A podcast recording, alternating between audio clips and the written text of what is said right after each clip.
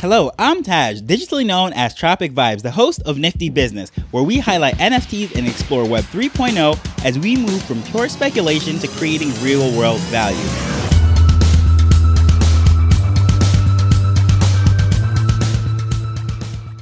So to begin off this year, I gave seven predictions that I thought was going to really happen and start to shape within this whole Web3 NFT space. However, some of them I have been pretty right and the other ones I have been completely wrong thus far. So I'm going to actually go through them, seeing that we're a quarter of the way through the year. And I think this is a good time to give an update to see how I think things are going to progress going forward. So with that said, the first thing that I said was we're going to see a less emphasis on ETH in this new year. And the reason why I was saying that was gas prices was at a ridiculously high rate. And all of these new projects were coming out and we're starting to see a lot of them start to struggle towards the end of the year. So coming into this year, I was starting to say that I'm going to expect things to be on Sol, Wax, and other ecosystems that don't necessarily have all those high gas fees and also bringing down the price because ETH was really starting to creep up. And just the share price of ETH alone, it was pricing out a lot of people. But then once you factored in the gas, things were getting really out of hand. However, as this year started to go on, not only did the price of ETH come down, it is recovering right now, but we really saw a difference between the fours that it was in down to as low as 2.5, 2.4 uh, during this year, but also gas prices have come down significantly. The first transaction I did around uh, this year in uh, January, I believe it was, I paid about 126 Gwei for the transaction. And if you're not familiar, the way gas prices are calculated on Ethereum is with Gwei, which is a fraction of the ETH, the Ether token. And Gas, of course, is the transaction fees that are paid to the various miners that are verifying all of this in the blockchain to create the block. So gas prices were ridiculously high. I paid 126 in January, but now I'm getting anywhere between 35 and 40 is really the max that I'm willing to pay at this current moment. And even on weekends, I've seen some as low as I think I got a transaction off for 12 Gwei at one point. So really, we're seeing a very different market than we're seeing before. However, the NFT market as a whole is really struggling. So it doesn't matter really what blockchain it is on. We're seeing things that are not selling out. We're starting to see a lot of smaller numbers and things are just getting very interesting because I really feel that the market, as far as what has come on, is not keeping pace with the uh, people that are coming in, or I should say, the new people coming into the market are not keeping pace with the new projects that are being launched. I truly believe that there are countless projects that will be launched in the future that will be as big as anything that we see today. However, the new people coming in are the ones who are going to help to propel those to the future. And most people are priced out of, say, the Bored Apes and the legacy ones, the blue chip projects, if you will, because someone coming into a new ecosystem is not necessarily going to drop a few hundred thousand dollars on an NFT. They're going to dip their feet and come in at a lower price point and then ride their wave up because those people that got into Bored Apes last year, they're paying three, four hundred dollars or so to get in. So it is completely different game now to get into the Bored Apes. So the projects that we're going to see launching coming off. It'll be all over the different blockchains. However, I think I was wrong in the sense that there's going to be a less dependence on ETH because of a few things that are happening right now. Number one, it is still seen primarily as that is the place to go to launch any kind of project with expected to have monetary returns because people are not as price sensitive to whatever is going on ETH. And we're seeing things launch at 0.12, 0.18 and much higher price points than we're seeing over on Sol or any other blockchain for that matter. Once you calculate it out, that we're talking about several hundred dollars in difference and that's not even factoring gas prices. And people are a lot more willing to pay over there. Now, things are going to get a lot interesting as I've been covering for the last few days or so. As Sol is coming to OpenSea and all those different things and factors, developers are going to really have to make a choice now where they're going to go because the marketplace is not just the sole reason why you might launch, no pun intended, on Solana. Because now they're going to be a level playing field that Ethereum, Polygon, so other chains are going to be offered on OpenSeas. So with that said, also the merger of Ethereum is coming up and that is really just dominating the tweets right now as far as anything related to Ethereum because it's really expected within this next quarter that we're going to start to transition over to the proof of stake as opposed to proof of work. And if you're not familiar with what that means is currently the way the blockchain is being verified, all these transactions is in a more inefficient manner and it requires a lot higher computing powers and that's why the gas prices are so high.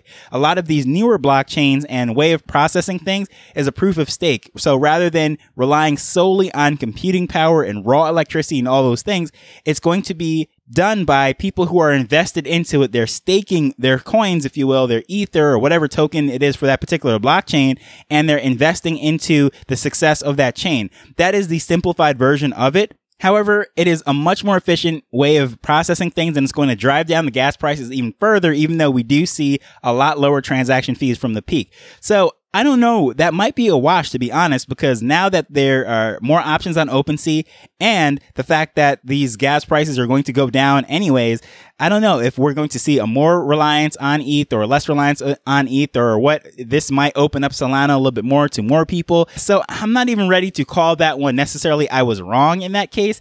I'm going to say going forward for this year, see where it goes. But number two is that there would be over 30 million Wax blockchain accounts created. Now, I haven't really heard any figures lately, so I'm not even sure where that is in progress. However, I can definitely predict that the rate has slowed down. The reason for that is they found out that there were a lot of duplicate accounts. In other words, people were making multiple accounts in order to have more access to NFT drops, claim more, buy more, because certain of these, they had different timeouts and uh, different ways of limiting whales from going into the project and just buying out all of the drop and then being able to flip them instantly on the secondary market. So in order to avoid that, a lot of people were creating multiple accounts and setting these up with bots to go in and claim. And even the NFTs that I have dropped for the show that I I noticed within minutes they were being claimed up and they were being gone after. I was like, wait a minute, this is absolutely ridiculous because there are more NFTs being claimed than people that listen to the podcast at this present moment. So how is that even possible within minutes of the episode being released?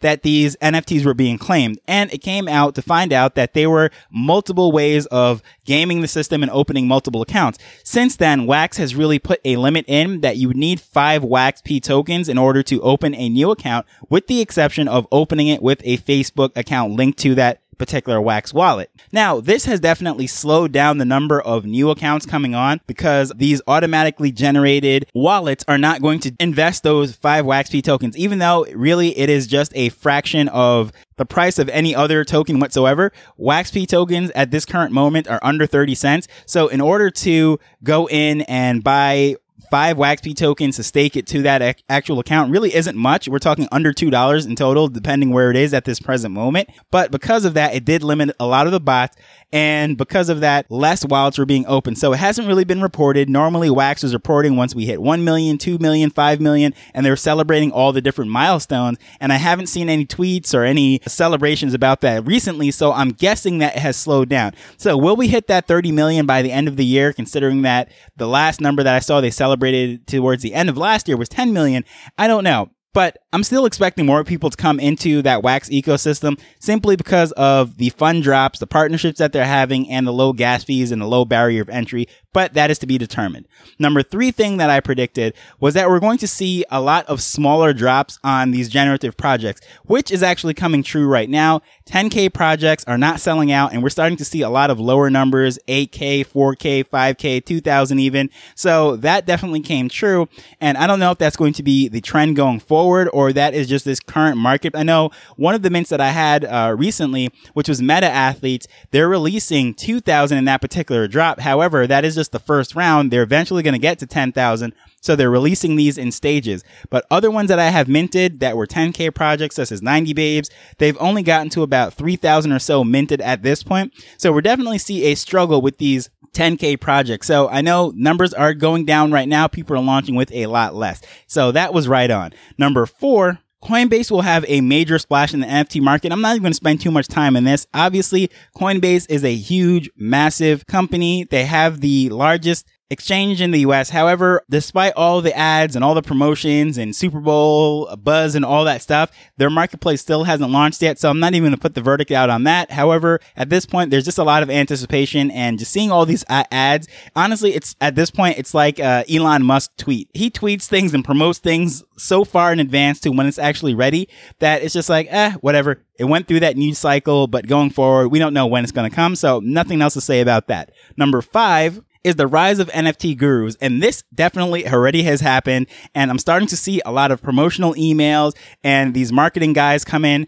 And even some of these people that I have followed for podcasting and other things, they're now promoting, oh, Web3 master classes and Web3 classes and all these things. And I'm like, wait, you're not even collecting NFTs. You're not really into the space. So how come all of a sudden now you're a Web3 guru selling these master classes and uh, invitation only things for $20,000 or whatever it might be? Your personal account or your anything doesn't even mention NFTs. You're not even really in the space. However, maybe you bought one or two uh, NFTs or you had the funds to buy one of the blue chips and then you call yourself an expert now. So the NFT gurus are already here and it's pretty laughable to me because a lot of these people I've been following literally for years and their content's on, their email list and I'm on their uh, circle as far as all the things that they're putting out. And honestly, they're not even really in the Web3 space, but whatever. They're selling courses and selling material for it. As they say, don't hate the player, hate the game. And right now, the game is these gurus. They're marketing. People are buying to them. They have these huge uh, mailing list and they can tell the story. And the thing that I'm noticing with them more than anything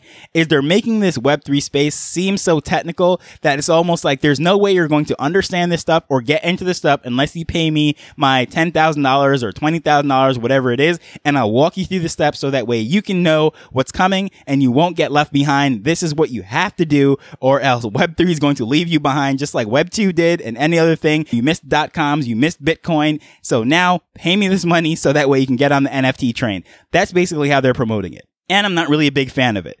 But Number six is the year of play to earn gaming, which is, I said this was going to be it. This is the year that was going to come out. I've been hearing about it, especially if you follow CryptoStache's YouTube channel or any of his content. He's been talking about play to earn gaming and all this stuff for the longest time.